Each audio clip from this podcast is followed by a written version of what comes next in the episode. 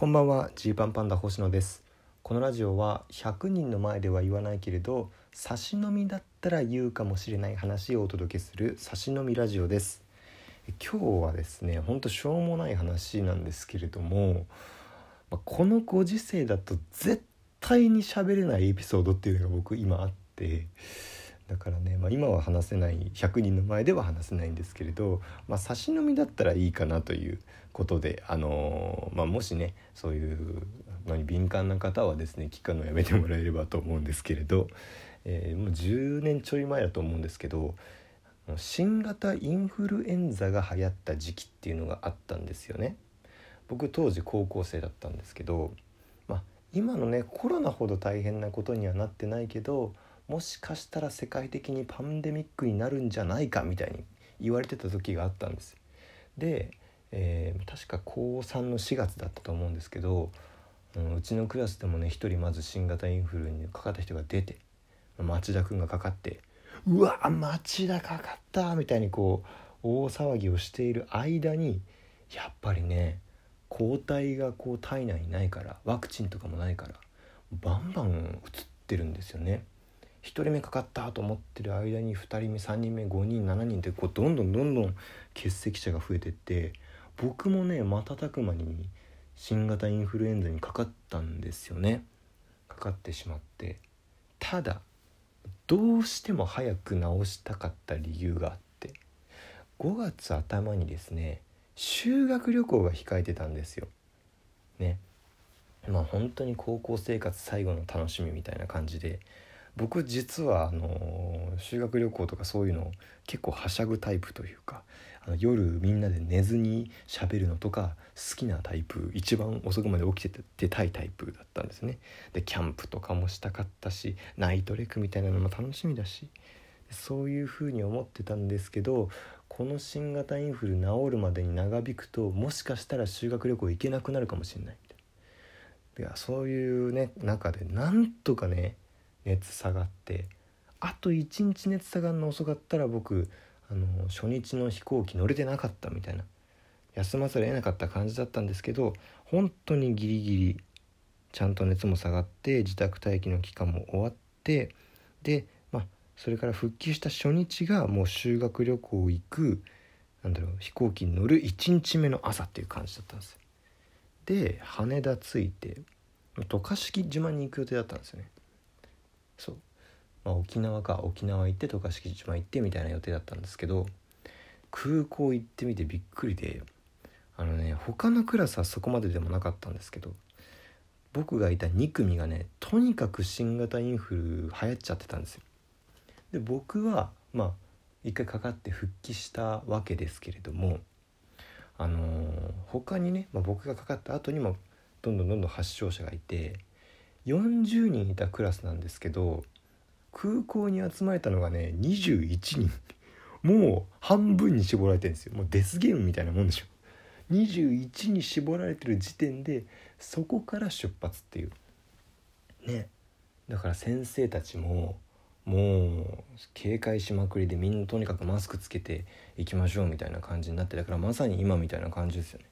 それで,、まあ、でもみんなワクワクしてるからテンション上がって飛行機でわーっとはしゃぐんですね。そうすると飛行機乗ってる間とかに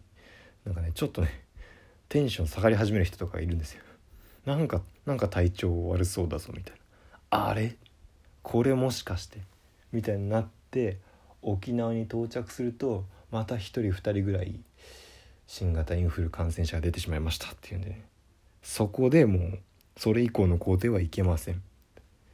沖縄まで行ったけどもう飛行機で行ったけどそこで熱出てもうホテルに行くまでもなくそこからもう一回東京に返すみたいな。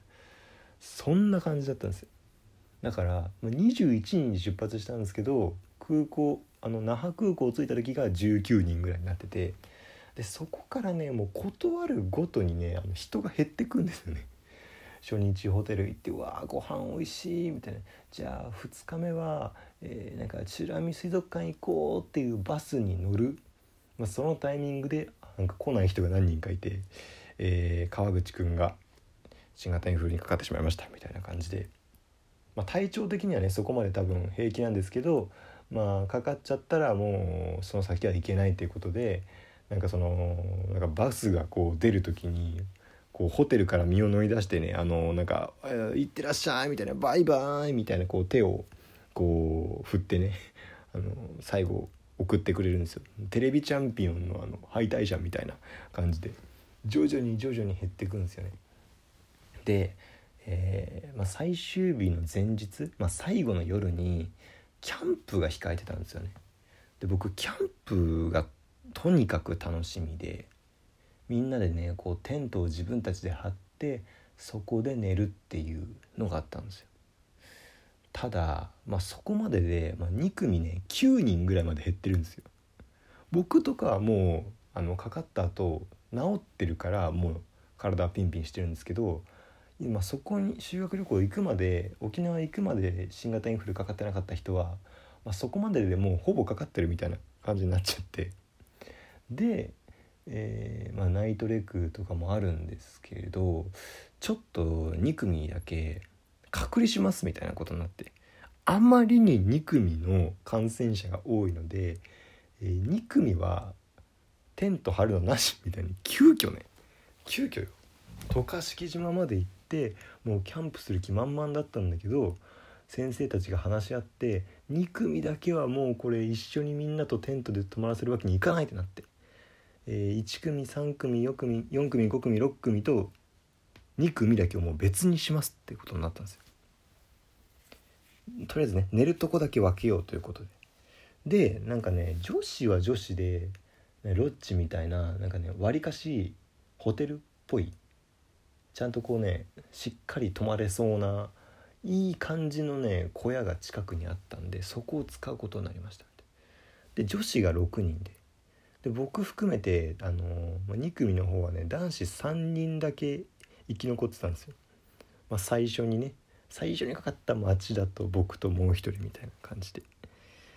でまあ一応隔離ってことになるんですけど、まあ、男子はもうちょっと先にペンションみたいなところがあるんでそこで寝てくださいっていうことでね急遽ねこの宿泊地が変わったんですよ。で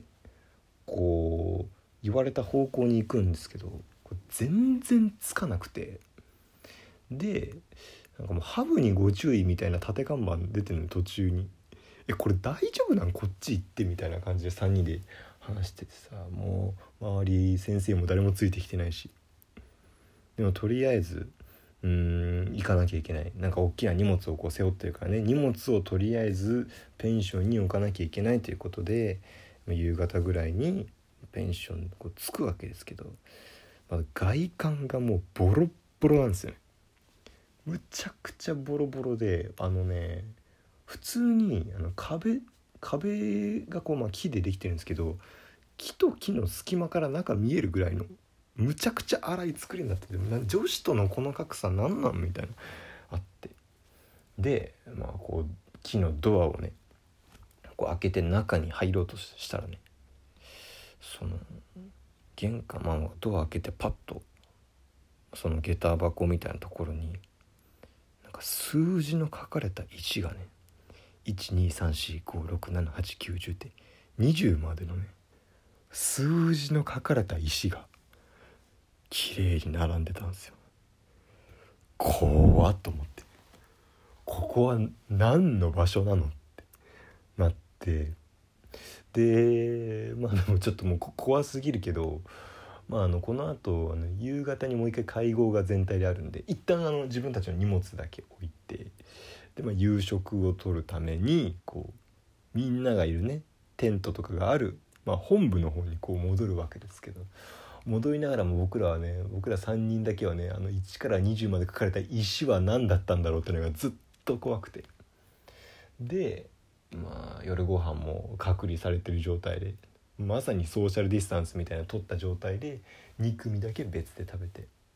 でラスト、まあ、なんとかなんとかねあのナイトレクに参加させてもらえるということになりでいわゆるナイトレクってあのなんかお化け屋敷みたいなことするじゃないですか。ね、でなんか男女でちょっと手をつないで、えー、歩いてまあ、吊り橋効果でちょっとラブラブになっちゃうみたいなこのちょっとお色気もありえるみたいなその進学校ではねもうなかなかないもうめったない機会ですけれどももちろんそこで手をつなぐなんていうのはねあの感染感染の温床になりますから。2組はもう2組全員でまとまっていくみたいな。触れるとかなし手つなぐとかなしで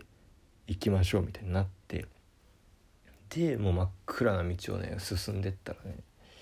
結構そのナイトレクの係の人が頑張ってくれたのかこうちゃんとねお化けみたいなのが脅かしてくれるんですよね。わーみたいな結構そこはうわーってこうちゃんと初めて修学旅行来て楽しめてでなんかチェックポイントみたいなね建物があってでそこ開いたらそのナイトレク係のね運営の人が「ここから先は班に分かれて行ってもらう」「お前たちは5番の石を持っていけみたいな感じで。見たことあんぞと思ったら。僕らが泊まることになってるそのペンションがお化け屋敷のチェックポイントで使われてるんですよ。ここはもう格好のホラースポットだみたいなことでもうナイトレク係がもう見つけたんでしょうね。頑張って下調べもして。ここだってなってたところで、えー、ま僕らのその宿泊地がまチェックポイントとなりお化け屋敷が行われていて。いやもうななんなんなん？みたいな。僕らその後チェックポイントで寝ましたからね。ナイトレコ終わってみんなうわ怖かった。みたいな。言った後チェックポイントの部屋に最後3人で帰ってなんで俺たちだけこうなんだろうなみたいな。一応トランプしたけど大富豪やったけどやっぱ3人だから面白くないしみたいなことがあったなっていうのをね、まあ、思い出したんですけどまあこのご時世じゃ喋れないですよねっていうことでした。はい本日はお開きです。